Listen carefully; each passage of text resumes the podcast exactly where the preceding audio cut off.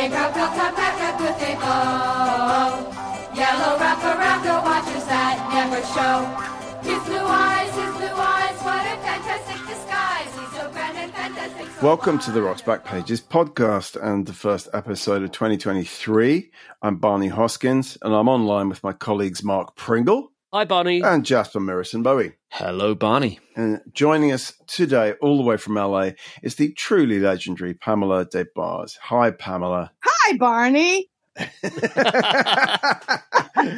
sometime Miss Pamela needs no introduction from me. Her classic 1987 memoir, I'm with the Band, was a bestseller, and she's followed it up with several more books. She also has her own delightful podcast, Pamela Des Barres. Pajama Party, which happens to be on Pantheon, the same podcast network as this one. Pamela, we're going to talk to you. Shout out to Pantheon.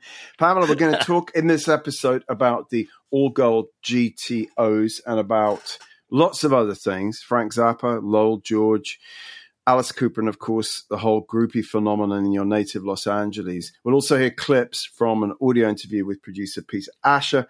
And we will, of course, pay tribute to the great Jeff Beck. It's actually a little known fact that Jeff I think actually performed on, played on, played some role on 1969's Permanent Damage, the only album that GTO has ever released.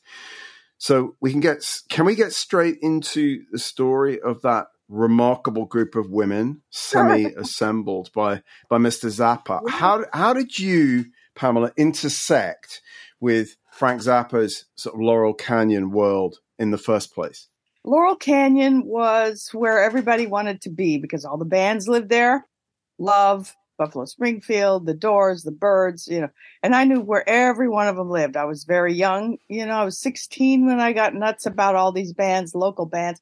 I was a Beatle freak, of course, but then all of it, there were local bands. And the way it happened is very strange. A good friend of mine, Victor Hayden, who later became the Mascara Snake in his cousin's band, Captain Beefheart Magic Band, Yeah. he took took me to meet his cousin in 1965 when I was still in high school.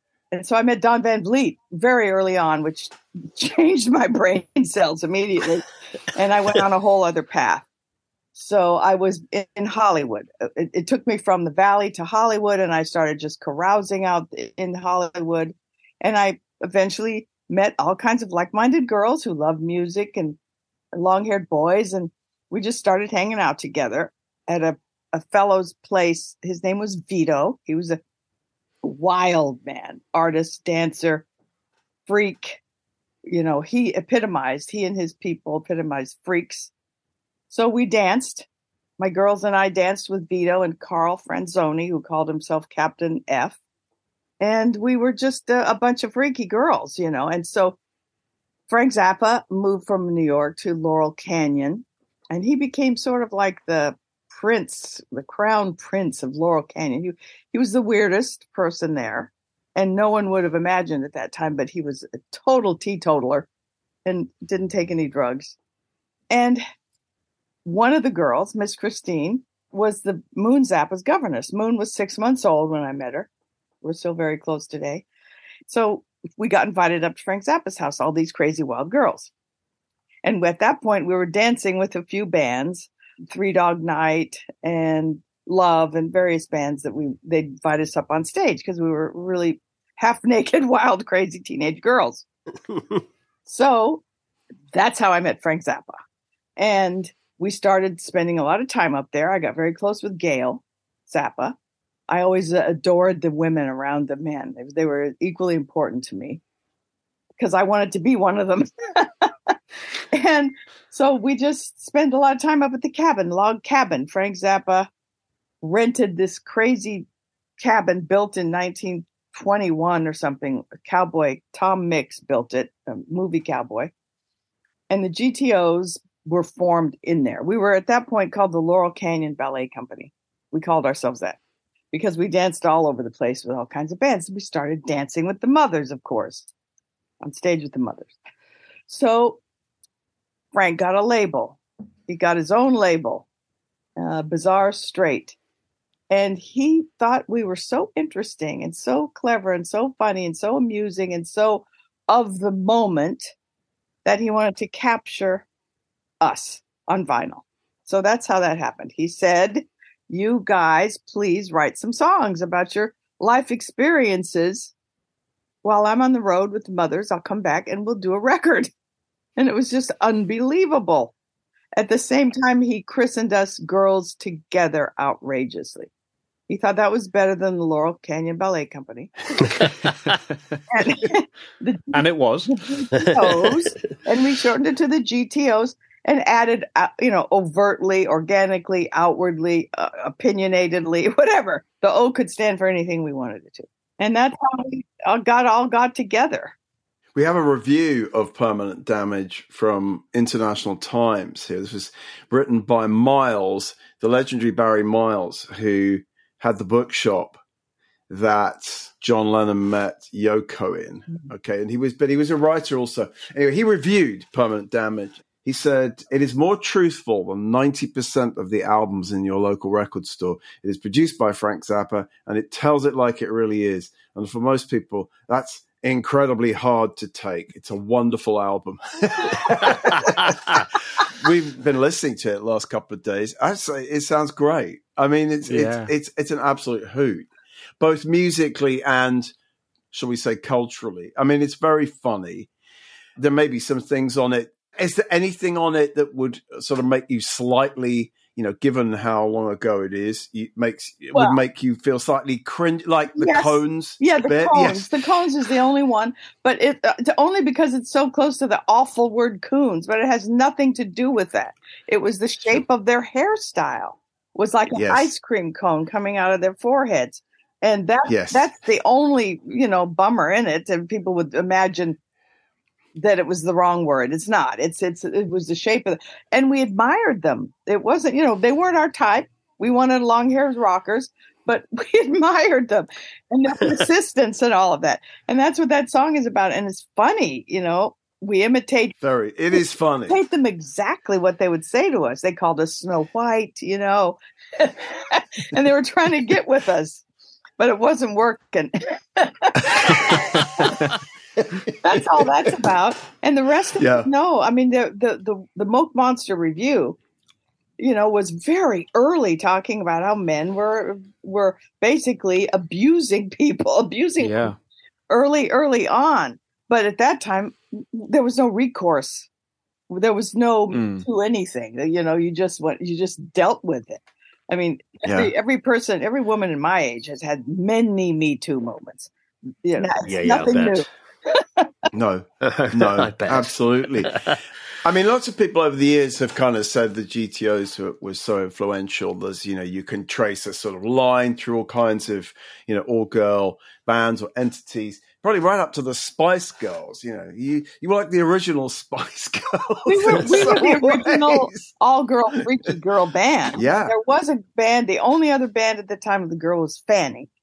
And but they were Yeah. more straightforward rock and roll girls, you know, with bell bottoms and stuff. We were crazy maniac girls.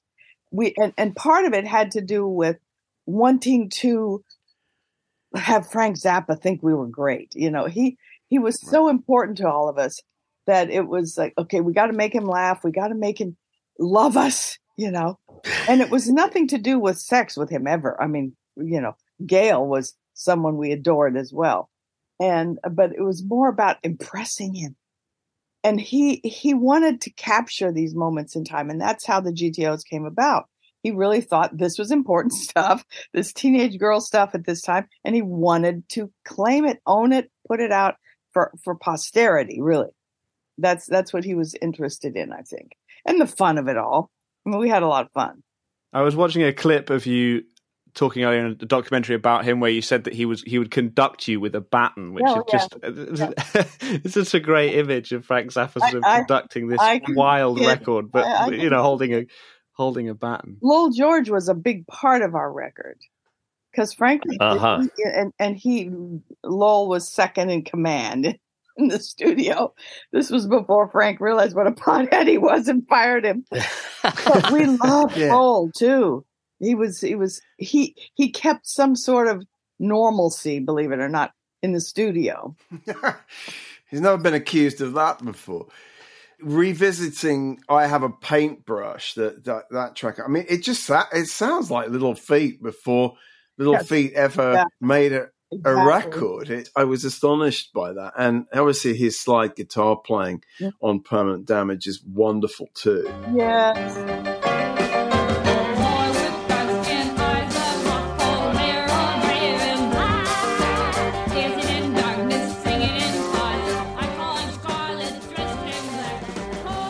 People don't don't actually pay much attention to the musicality of that record, but there's some pretty good stuff on there. there is great music on there. I mean, all all the all the sort of you know the chatter between all of you Yeah, is, yeah. is is brilliant. It's really funny and wonderful satire and all of that. But it is it has some great musical moments. I would say. I mean, it's not it's not so different. It, it's you could almost compare it to "We're Only in It for the Money" in terms of the sort of variety of of things on the record and the conversation and so forth. Well, Frank was making fun of stuff on Rural Yeah. for the money. We were not. We didn't know we were Okay. satire. well, not even with Rodney. We were just living, you know, and enjoying every second of it. At that time, I knew how important these moments were, and and how I, I would reflect on them for the rest of my life, and how you know I was in the right place at the right time, and all of that stuff. There's a piece that we've added also about Miss Christine that a guy called Eric Himmelsbach wrote in 2018. And she actually mentions the fact that Miss Christine was the original like nanny for Moon Unit, wasn't she? I believe it. Yes. But there's he, talks to Alice Cooper and Alice, and he says that he used to come around and also help babysit Zappa's kids. It's the oh, We idea of The whole band was Miss Chris- there all yeah. the time. The whole Beefheart band was there all the time. Yeah. I remember once walking in and the whole entire Beefheart band was sitting there. They were very on you. They would sit there very calmly and stare into space. And the whole Alice Cooper band was there, and a whole bunch of the mothers were there, and a bunch of freaks too. The doors were always open there, and that's why when when Gail became pregnant again with Dweezil, she said, "I am not going to live like this. You have to get me a house where people can't just walk in and Yeah. you know do whatever they want." So Yeah. that's how that happened. Wonderful. Yeah. You also knew Gram Parsons, didn't you? And of course, Christine's tune, which was the first track on uh, the Gilded Palace of Sin, was about Miss Christine. No, it wasn't. Oh, it wasn't about Miss No, Christine. even it wasn't about even Christine. Bob Dylan got that wrong on his show. Remember when he Oh my gosh! Well, I'm in good company then. well, Miss, Miss Christine did not go out with any, you know, it was about a girl named Christine Hinton who dated David Crosby. The Crosby. Yeah. And she was one of those girls who was a real, she, she wanted to play guys against each other and different members of the Burritos and Byrds and all that. And they didn't like it. Then they wrote a song about a pretty rude song. And I actually double dated when I was seeing Brandon DeWilde, the actor, who was very close with Graham and had a lot to do with his Yes. country music, you know, love. I was dating Brandon and, and we double dated with David and Christine Hinton. I remember it very well. It was a strange double date. But anyway, she died soon after that. In a- Yeah, she was killed in a terrible so, car so- crash. so you know who she is too. So that's who it Yeah, yeah. yeah. Because Crosby writes a lot about her in his autobiography, and it was a very Oh. tragic oh, moment in his really? Oh. life. Yeah, yeah, Oh. yeah. I, I'm going to So- read that because everyone gets that wrong because Miss Christine was much more well known at that time. Well, I'm glad we cleared that up.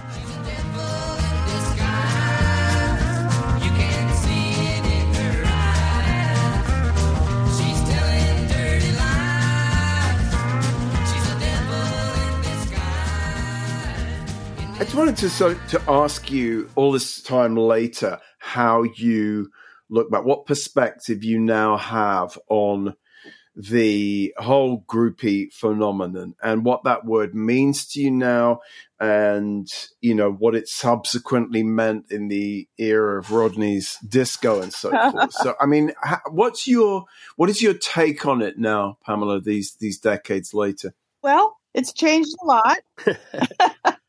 it has, you know, at the time I was never underage, first of all. Let's just go there, okay? Mm. I was never underage when I was seeing these rock stars. But in the early 70s, the girls got younger and younger. Rodney's English disco, you know, you could be any age and go in there. So these little baby girls, you know, started showing up. I was in my early 20s. And they just, they, of course, they were something brand new to these guys Mhm. little little little girls. You know, wow, here they come, all these little babies in their high heels and their shorts and stuff. So of course they they wanted them there. So the girls and the girls wanted to be there. It's not like these guys were taking advantage of these girls. However, at that age, yes, it could be perceived that way. But True. unless you were there and saw how much these girls wanted to be with these guys and put themselves in every kind of situation so they could be with them and meet them and hang out with them, it's hard to understand how different it was. You know, Yeah. how how that came about. And it was it was a short-lived phenomenon, I think. Couldn't have happened in any other time frame. Or in any other city, maybe. Yeah, maybe. Although I know, you know, I had girlfriends in New York.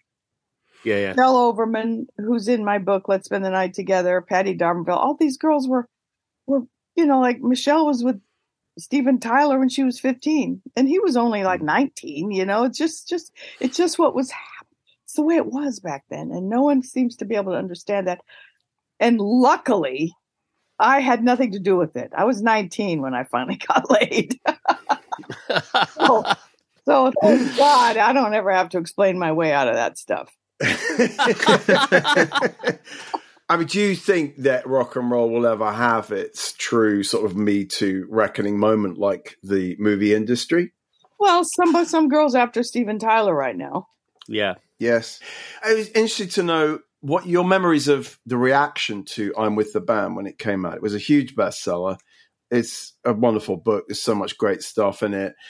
How do you remember the response to it? You know, being on chat shows and and Oh, getting was- somewhat I yeah. was stunned by the reaction. I just, you know, you write something. It started because I did a couple interviews. I did an interview with Stephen Davis for Hammer of the Gods, and that- which was one of the very first big rock book. That and No One Here Gets Out Alive. Who Danny Sugarman was a good friend of mine. But this, but Stephen Davis said, you know, wow, you know, you've got a book in here. You've got you you have your own book to write. So he was very influential in helping me make the decision to write it. I'd thought about it my whole life because I'd kept diaries and and had amazing memories that I knew no one else had. so so I finally decided to write it. And and it, I got many rejections. I saved them all. I saved all the rejections from publishers. And one of them said, I think it was Random House, this will never be a book.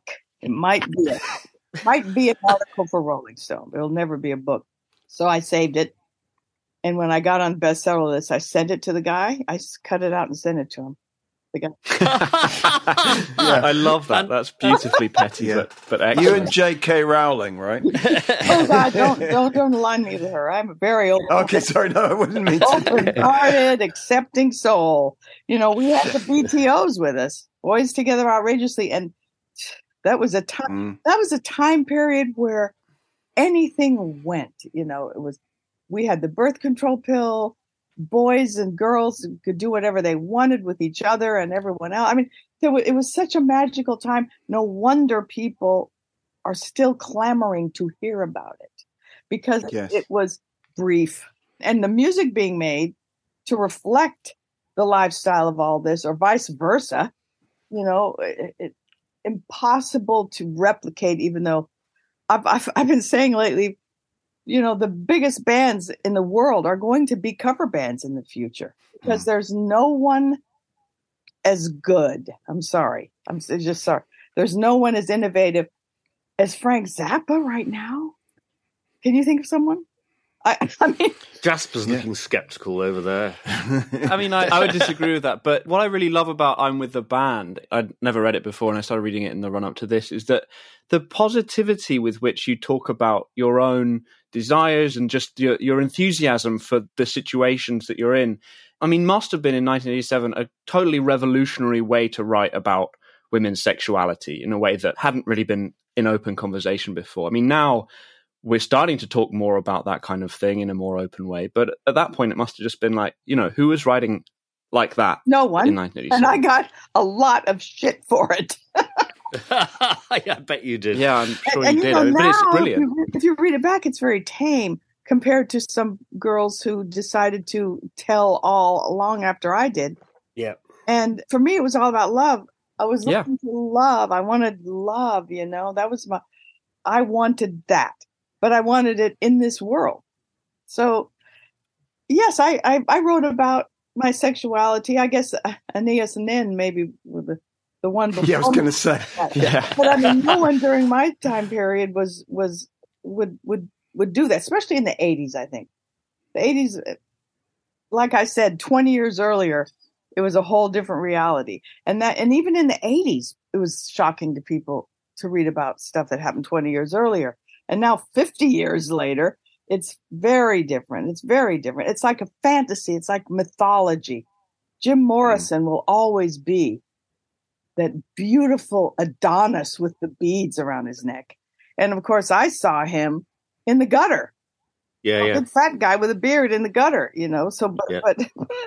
but I've got some good stories about him in that book Yes, you do. Because I was just part of. I was in this world. I was on the Sunset Strip every night of my life. The whiskey a go go was my was my living room basically. Mm, mm. So I just saw it all and I wrote about it and I I kept the diaries and I was able to quote myself. I was able to quote like, "Oh, Led Zeppelin's doing their encore. I, I'm in the I'm in the limo. Jimmy, oh here's Jimmy. Oh yeah. I mean, it was so amusing. took me a beat to realize that those were actual diary extracts from Oh. you know when you that it's it, you know they're so archetypal diary entries it's Yes. it's wonderful Yes, every young girl can relate to to it even now. Of course. And and and I didn't mean to say there's no great music being made now. I go see live music all the time. But that particular time frame produced so, something Hmm. something in the atmosphere in that 5 6 year period that allowed this all these geniuses to come through. It started, Elvis started it. I don't care what anyone says and uh, it did, he opened these doors, and you know John Lennon walked through it. I mean, that's just it. Just it, it, Yeah. it can't be compared. I'm not comparing Mm. it. Can't be compared, but because there, I you know I love the Struts. I love Måneskin. There's a lot of stuff I like, but I'm glad I lived then. I'm glad I was a Yeah. young girl back then. Yes, yes, I bet. Mm. I mean, the, the thing is, is that music was so central to the entire culture Yes, in a way that is impossible to be now. There's, Right. It's too diverse. There's Yeah. too much other stuff, you know. yes, But I mean, you know, I was 12 in 1968, and I just wanted to be part of all of that. You know, it was, there was nothing else. There was literally nothing else Yep. look at. yeah. I know. Mm. It was it was it Mm. was it permeated the whole world. Yeah. Beatles, the Stones, Zepp, uh, you know, these people permeated the universe. It wasn't like small bits of stuff like it is now. I mean, it's just there are huge, and luckily, it's a lot of women, obviously, making Yeah. a whole lot of noise right now. But back then, it was just it had it, it was cultural, like you said. It was a a movement, right? Yeah. There's no movement right now. Mm. There's a lot of Mm. different variations on that theme, but Yeah. and it, a lot of it had to do with peace and love, and that's why people look back at this like, you know, what was a love in like? It's impossible to describe. The Doors, Yeah. the Byrds, whoever they would play them for free. You know, they they didn't wait around for the paycheck. It was not about that. It had so much to do with ah acceptance of each other. Yeah. I mean, it really was. Life Mm, was a love in for a while there. Yeah. I mean, you have written about the darker side of the kind of rock and roll dream, of course, and not all the GTOs, you know, have ended up in as good shape as you have. I mean, you, you always had this very sunny, upbeat disposition, I think, and that comes across in pieces about the GTOs and so forth. A couple of the other pieces that we're going to feature on the homepage are about Miss Christine and about about Mercy. I hadn't realized till I revisited this piece about Christine I mentioned earlier by Eric Himmelsbach that it was actually Jonathan Richman who who who basically saw Christine sort of like lying on the floor and like came in. I think uh, one of the his fellow modern lovers was having a shower, and Jonathan Richman comes. There's something wrong with Christine. There's something not right, and she had obviously overdosed. I, I had I had no idea that that it was in that house in Massachusetts. And then the other piece is by our friend Chris Campion, who's an RBP writer who's been on the podcast. I mean, he wrote this really lovely piece about Mercy, Miss Mercy last year, which Yeah. is great. too. I think he wrote it for the LA Times. And fortunately, she she did have a, ha- a, happy-ish ending to her life, didn't Yes, she? yes. Having been virtually mm-hmm. homeless. And Yeah. And were you in touch with her? oh my God, she was my best friend. She was your best friend. She was on your podcast, wasn't oh, she? Oh, a yeah, couple twice. of times. Yes. Wonderful. I'm going to have to listen to those. Oh I just my I noticed. God. Have you Oh. read her book? No, I haven't. and that's Oh. called permanent damage, right? Yes, it's called Permanent Damage. She's the one who named our, our album. Yes. She, there's no one like her in this world. And yes, she had a rough time, but she doesn't look at her rough time of being homeless for seven years as a rough time. She always, I can't say enjoyed, but respected her life. You know, respected no matter what she did with her life, she respected herself and and what she'd been through. And boy, what a character! You you've got to read her book. And please, Okay, we'll do. podcast, but she turned out fine. She was mm. many, many years sober. She Yes. it came about because my mother was ill and she had just gotten sober, like literally two, three months before. And I needed help with my mom because she was living with me and I, I needed some help. And and Mercy always got along with her. So Mercy became her caretaker, so to speak, three days a week. And turned her completely around because she needed to be she had to be sober to do that and she kept sober and she stayed sober the whole time ever since so I think Chris says she got sober on Thanksgiving Day in 1998. so she had many, many Yes, years yes, drug free, which is really good to know. Just one quick footnote question. The featured writer on the homepage is, is an LA kind of mainstay, Richard Cromelin, whose name you will know, wrote for many years for the Of LA course. Times. And we've run, we've got this piece, uh, this review of the Hollywood Street Revival and Trash Dance in the fall of 74 at the Hollywood Palladium yes and you're on the bill there. Were you were you in the in the GTOs in that at that gig? I had just met michael the fellow i married got the beautiful Yes, last Michael Des Barres. Yeah, yeah, last great man. the s is silent by the way it's debar Debar. Yeah. and, and he was performing. He had just gone solo. Silverhead, his band broke up, and he was going solo, and he was going to perform. So the GTOs r- got back together. We hadn't been, and it was really only Mercy, Cinderella, and me, and a couple other girls we brought up there with us, and we backed Michael. Okay, We backed him up, and, and we sang. I think, oh God, Mr. Sandman. I think we sang in a really terrible way, but we enjoyed it. I remember Mercy was on heroin that night, and she she stumbled in late with a giant rainbow colored wig on. It was all askew and everything.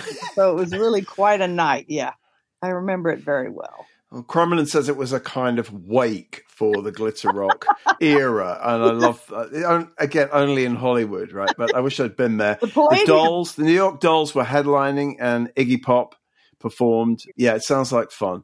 It, it was wild. It was absolutely wild. It was at the Palladium, the very first place I came to Hollywood, and that's where I met Don Van Vliet, Captain Beefheart, at the second annual Teen Fair, and he, he was so out of place. He was he just he didn't fit in. How he got that gig, I don't know. 1965, but he he when Victor introduced us, he looked me up and down and said, "You're a gas. I wish there were more people like you." And I was like, Right. "Really?" what is it about me? I was this high school kid, and for this giant, burly, so much of the stuff I've been through, it's hard to describe, but for him to recognize that something in me there, it just shifted my whole, it sent me on a whole other path. Wonderful, wonderful. So, Pamela, while all this was going on, there was a kind of another LA happening that you semi intersected with, but it's very different from the sort of Rodney's GTO's LA. There's sort of, I'm talking about the kind of laid back singer songwriter crowd exemplified by kind of Joni Mitchell and Jackson Browne and so forth. It just so happens that, that next week sees the UK publication of producer Peter Asher's memoir, A Life in Music. So we decided to digitize an interview that I did with him in 2003. And you know, given that his biggest success came with Linda Ronstadt, I thought it'd be interesting to look at sort of the parallels between, you know, her experience as a female musician, particularly in LA, and your own take on what it meant to be a woman in that era, in that city. The audio quality isn't exceptional, but let's hear the first clip and maybe discuss that. I've been cheated, been mistreated.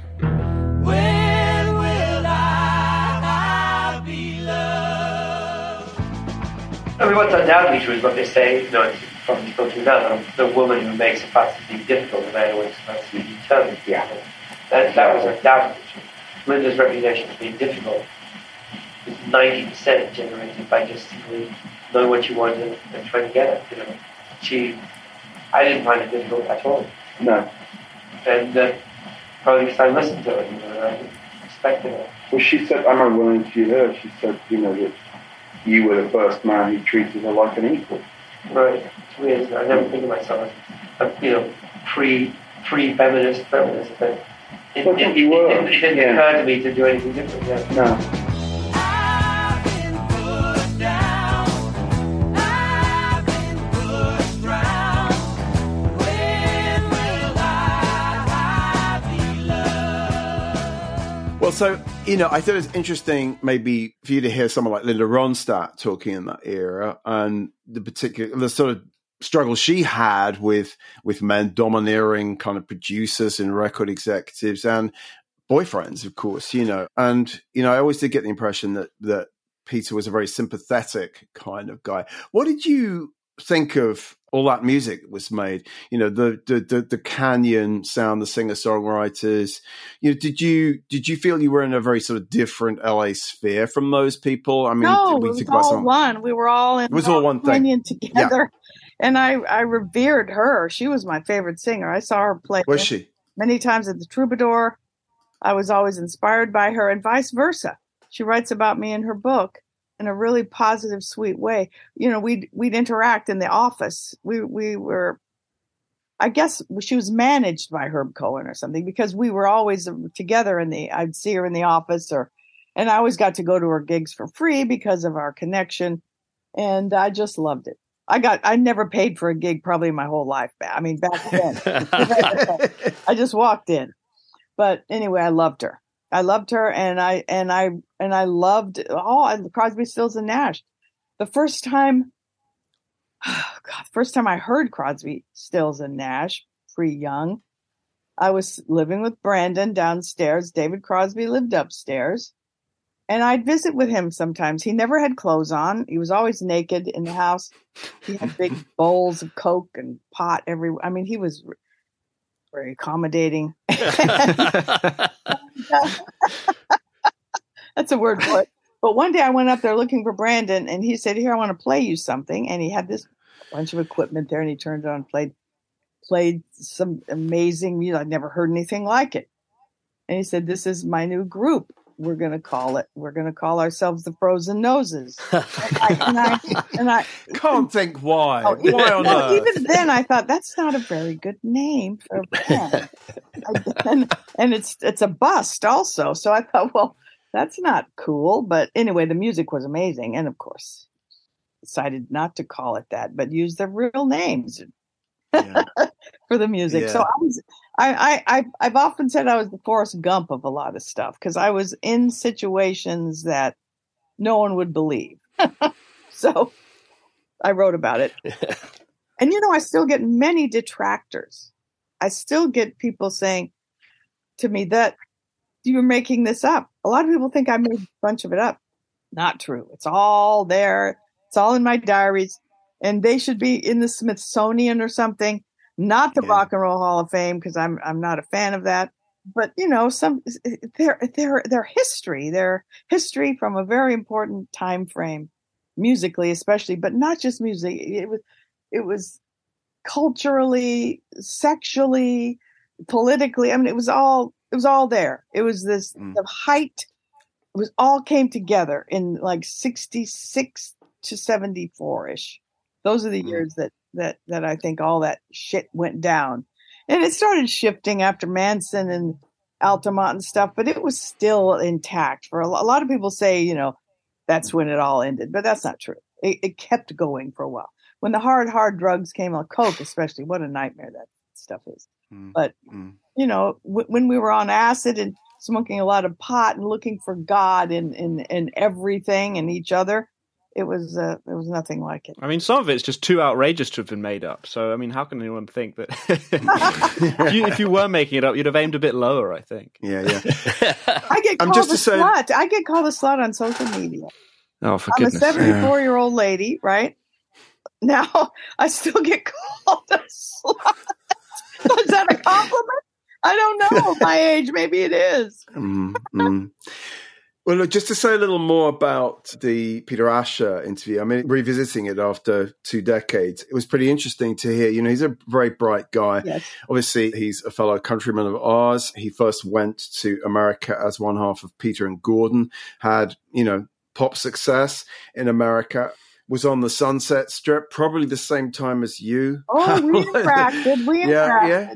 Okay, okay, but then he and then he comes. He goes back to London, works for Apple. Obviously, Jane Asher was his sister. Jane was Paul McCartney's girlfriend. Anyway, and then he comes back to LA with James Taylor, who'd been signed to to Apple, and so he talks in this audio interview quite a lot about James Taylor and making the you know the Sweet Baby James album, which I think is a real seminal, seminal sort of LA album from the late 60s.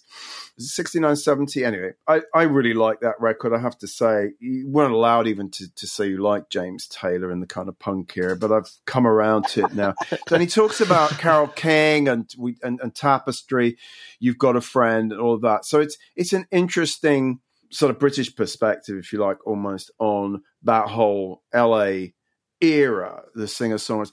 Another artist that he he produced was John David or J.D. Souther, who co-wrote more than a few of the great Eagles songs, and who, of course, had relationships with more than a few female singers um, in, in LA. Um, so. Yeah.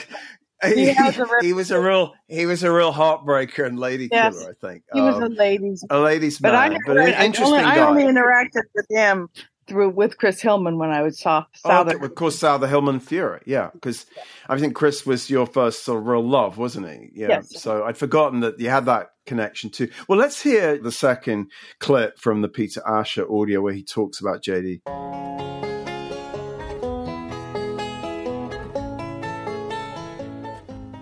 John David had a relationship with everything. Yeah. There's not a girl singer who ever set foot in Los Angeles. In that era, between John David did not have now. That's the impression I get. No, it's true. It's Yeah, true. and broke a In few fact, there's a very funny story that, I, that you'd have to get from one of them to tell. There was a point in time when Joni and Linda met on the doorstep. One leaving, one arriving. and realized what was going on. That had to happen at some point. Let's Of course face it. yeah. Exactly. You could do a Pete Frame family tree just exactly. of their relationship. Exactly. Neighbors love like a river flows. Raindrops falling on a broken. Well, I, d- I love that idea of you know which who was leaving, who was arriving. Yeah. Peter didn't say, and maybe doesn't know. Anyway, maybe it was Joni leaving and Linda arriving, or the other way around. But it's it's a great moment in sort of L.A. Canyon history. ve- very Laurel Canyon. You know, I do these rock and roll tours. I'm with the band Rock and Roll Tours, where I take people around in a big van and show them all the sites where all this stuff happened, where the GTOs did their record, where where they where the Zappas moved to, you know, where all the Byrds lived, where Love lived, and and and I also go by Joni Mitchell's house because everyone wants to know where that, you know, our house is a very very very fine house where that is. Our house is a very, very, very fine house with two cats in the yard. Life used to be so. apparently she still owns that house and and just leases it but yeah so that's that's definitely part of my thing I definitely have to go by there because everyone wants to know where it was. It was right above where Frank Zappa lived. Does the bus go up to um, Appian Way where Carole King's house was? No, I don't go up there. I haven't had much call. Too high. Too high. Oh, I haven't had much call for Carole King people in my band. Oh. I Oh, admire, I admire all the women who who came through there. I mean, it wasn't easy for them. No, absolutely. Well, listen, it's been absolutely fabulous talking to you about that that LA era.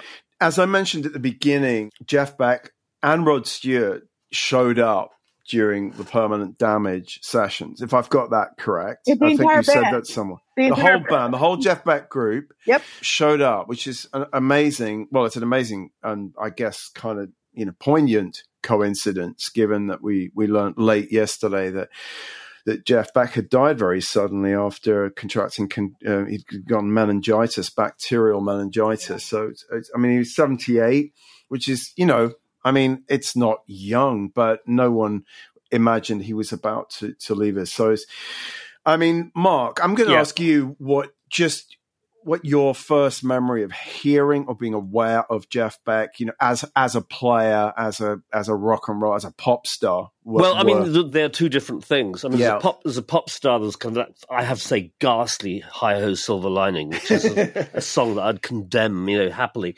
I guess it was kind of like blow by blow around there where I really started hearing. not the him. Yardbirds, not the Not, Yardbirds. no, it was too, they, were they were before my time. That's, I know it's ridiculous. Like, you know, just, you know, when you're that age, if it's three years before your time, it's, you, you know, it's dead. Then I thought, I, I just love his playing. I don't necessarily love the music he's playing in terms of its sort of general format. I mean, I've got a fairly low tolerance of kind of Fusac, you know, kind of jazz funk fusion sort of stuff, you know. But he is an extraordinary player. I mean, I'm Jimi Hendrix is my great god as a Mm. guitar player, and Beck's like the next best thing. The guy who could really tell stories on the guitar, and I love that 2007 that run of gigs he did at Ronnie Scott's, Mm. which you know you can you can hear and see the the albums released, the videos, the, the DVDs out there. And he's just extraordinary. The other thing that was fantastic about him is that he actively employed women musicians. Yeah. Fabulous. I mean, that, that bass player, uh, Tal Wilkenfeld. Wilkenfeld. Yeah, yeah. Just ast- astonishing. And, and, you know, he comes from that sort of like macho kind of rock and roll culture. And for him to absolutely throw the doors open of his band to women musicians, I thought was that was fantastic. So it didn't matter the context. His playing was always astonishing, regardless of the context. I mean, Barney, you really like his version of Nessun Dorma, don't you? Yeah, I saw him play of a, that Nessun Dorma live at this open air festival in Surrey once, and I have to say, uh, you know, part of me just thought this is just so naff and absurd. Yeah, yeah. But five six minutes later, I had tears streaming down my face. I mean, it, it was yeah. just sort of, it was so beautiful. It was, it, my heart was just kind of bursting with the beauty of his playing. I mean, yeah, Yeah, and I, I remember when we were first starting Rock's Back Pages, so 20 years ago, you, your place in Clapham Common West Side, you playing Brush with the Blues, and both of us going, the this is Blues." just Oh fantastic. God, yeah. I mean, the thing is, he used to play with his fingers. He didn't use a pick for most, certainly for his latter period. And that, his touch Mm. was just, you know, beyond so belief. human, really. So I Yeah. mean, just the humanity Yeah. of the guy.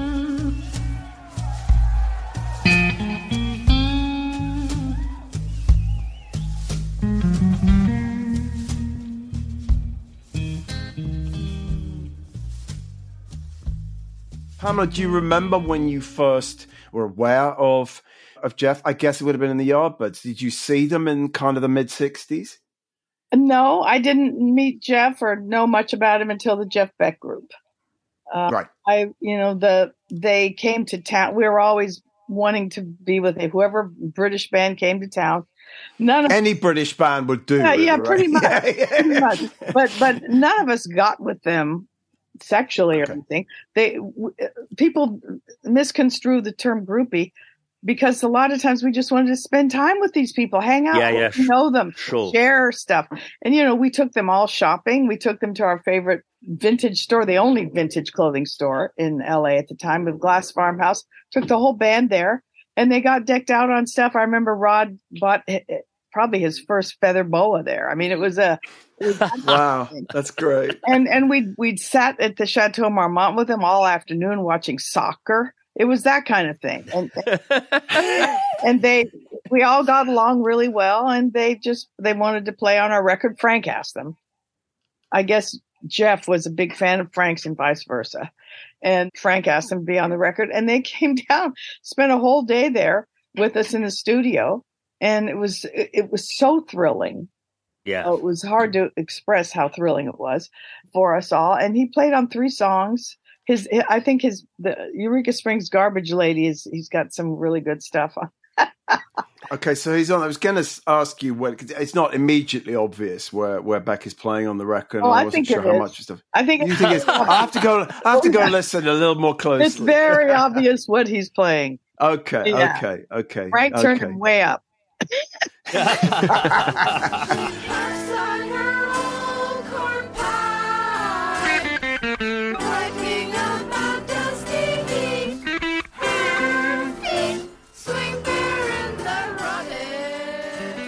And Rod Stewart was such a you know he wasn't getting enough attention. We called him Rodney Rooster then because his hair stuck straight up.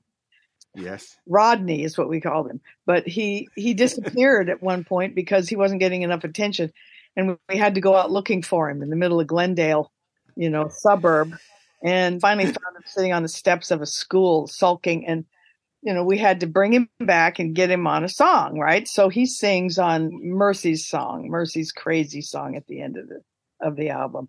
And you can hear him just screaming, I, sh- yeah, shock treatment, oh, let me go. Shock Treatment. Wow, the name of that song. It's very mercy. I'm gonna have to. Go, I'm gonna have to go and listen to the record again with slightly better headphones. I think.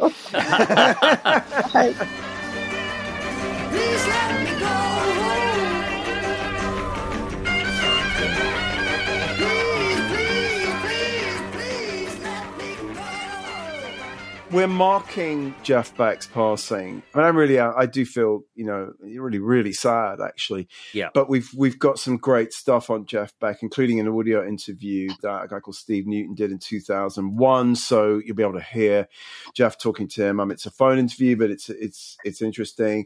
And there's three interviews. One from when Jeff was a Yardbird, actually from KRLA Beat. So Wow. it's it's it's got that kind of LA context. My I think the Yardbirds must have been yeah exactly. So he's he's he's talking about being a Yardbird. There's um actually an interview that Alan Light, former Vibe editor, sent me this morning, which has got great quotes about how Stevie Wonder's Superstition came together, which is which is just great. And also the wonderful Kate Mossman, who was a guest on our podcast last year, wrote a fabulous profile of Jeff in 2016 for the New Statesman. And I'm just going to quote this because it sort of speaks to what we were saying earlier, just about the unique sound of Jeff's playing. Much of what Jeff has done with his instrument resulted from a kind of musical mechanics, a private process of tinkering, test driving, and refinement. Years ago, while listening to Bulgarian choral music, presumably because he couldn't bear to listen to guitars, he started playing a tune with his tremolo. Pulling the whammy bar high off the body, he divined notes from an invisible scale in midair. The ghost voice, more like a theremin than a strat, appears on the 1989 song Where Were You, which I think is also one of the most Yeah, yeah. Supernaturally beautiful things Jeff ever ever did. And I just think that's that's just a an interesting thing to learn from Kate's fabulous piece, actually. I mean, she's clearly a fan. You didn't really expect to read a long piece about Jeff Beck in the New Statesman, but there it is. it's the title is "The Seven Million Pound Fingers: How Jeff Oh. Beck Became a Guitar Hero by Saying No." It's a great. It's a wonderful piece. And I mean, I, I, you know, people always said that, that he was the inspiration for Nigel Tufnel, and one can kind of see that. in Smile. He is quite the Tufnel character is quite Beckish, but it's almost it's just another thing that made made me love Jeff Beck, you know. And uh, I mean, he, I agree with you, Mark. I think next to Hendrix, he's the most extraordinary electric guitar player Yeah. that rock rock has ever produced. So farewell.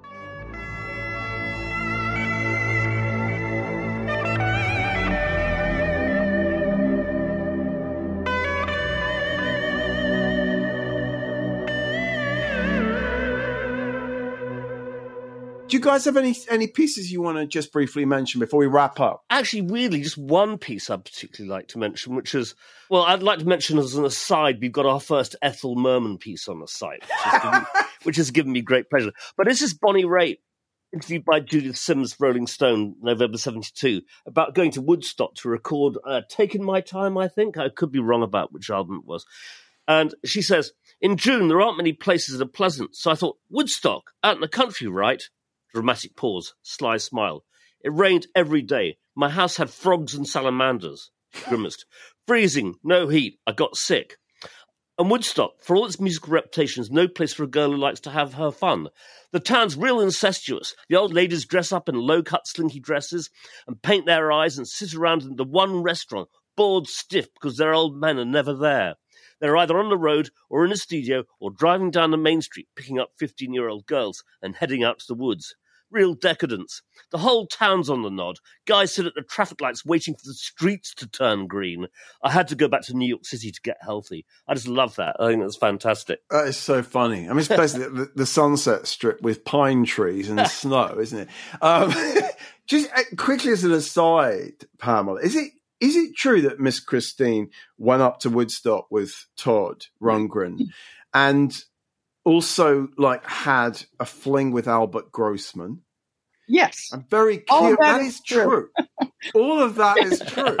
Yes, That she, is extraordinary. yes, I remember meeting Albert Grossman at the Whisky a Go Go with her and thinking, Wow. wow, she's really going in different directions here. but Thanks for confirming. we always respected each other what what we each other did that was the thing about women back then you know we we we understood each other and if we if we didn't even that was okay like if she mm-hmm. wanted to be with albert grossman i didn't we, there was no judgment between any of us mm-hmm. Cool. Mm-hmm. Okay. I just want to quote from from actually from another Judith Sims piece quickly because I noticed it, Mark. You added this, I guess, sometime in the last couple of weeks. It's an interview from 1973 that Judith did with Carol Kaye, the great Yes. session bass player. It seems to kind of chime in with the general theme of this episode. She says, uh, "Once you get past the woman's role, you've got it made. If you can forget you're a woman and think of yourself as a person, it comes off better." And I, mean, I guess she's talking as a female session player surrounded Yeah. mainly by by male Yeah, I session mean, musicians. In the same piece, she talks about sort of, you know, the few times where she'd lead a session, how weird it was as a woman to lead a session, and she had to be like a mother with these these boys, you know, right. and she, how she she would say, I would say, you know, I'd say shit just to make the guys feel comfortable. That's all it took.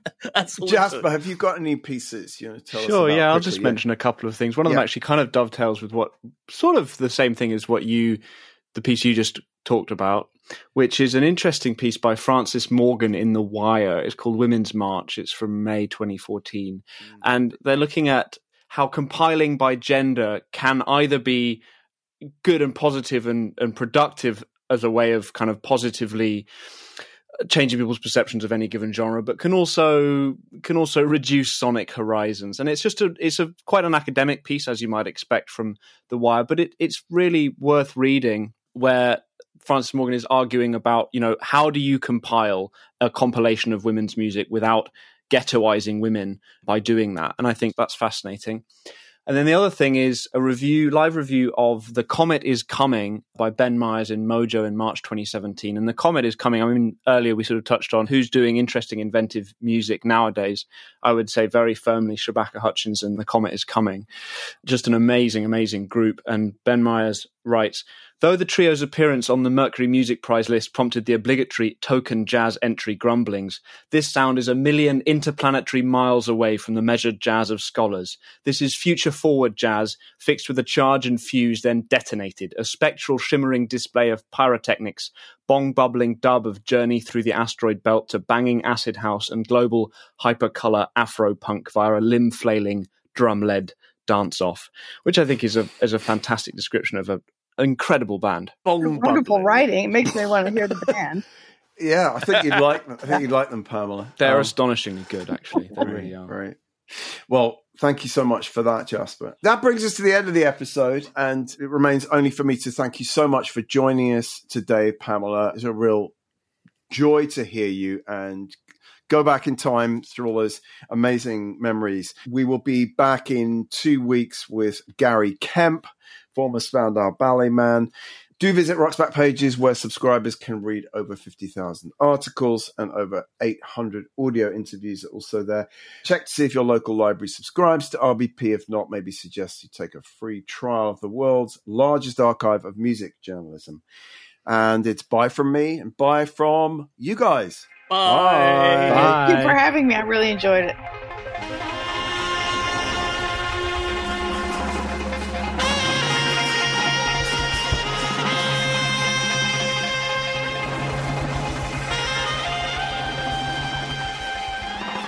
That concludes episode 144 of the Rocks Back Pages podcast. Many thanks to special guest Pamela Des Barres. Visit her website at pameladesbarresofficial.com for details of her podcast, books, and more. The hosts are Barney Hoskyns and Mark Pringle, and it was co-hosted and produced by Jasper Murison Bowie. The Rocks Back Pages podcast is part of the Pantheon Podcast Network. You can find thousands of articles, as well as hundreds of full-length audio interviews, at rocksbackpages.com.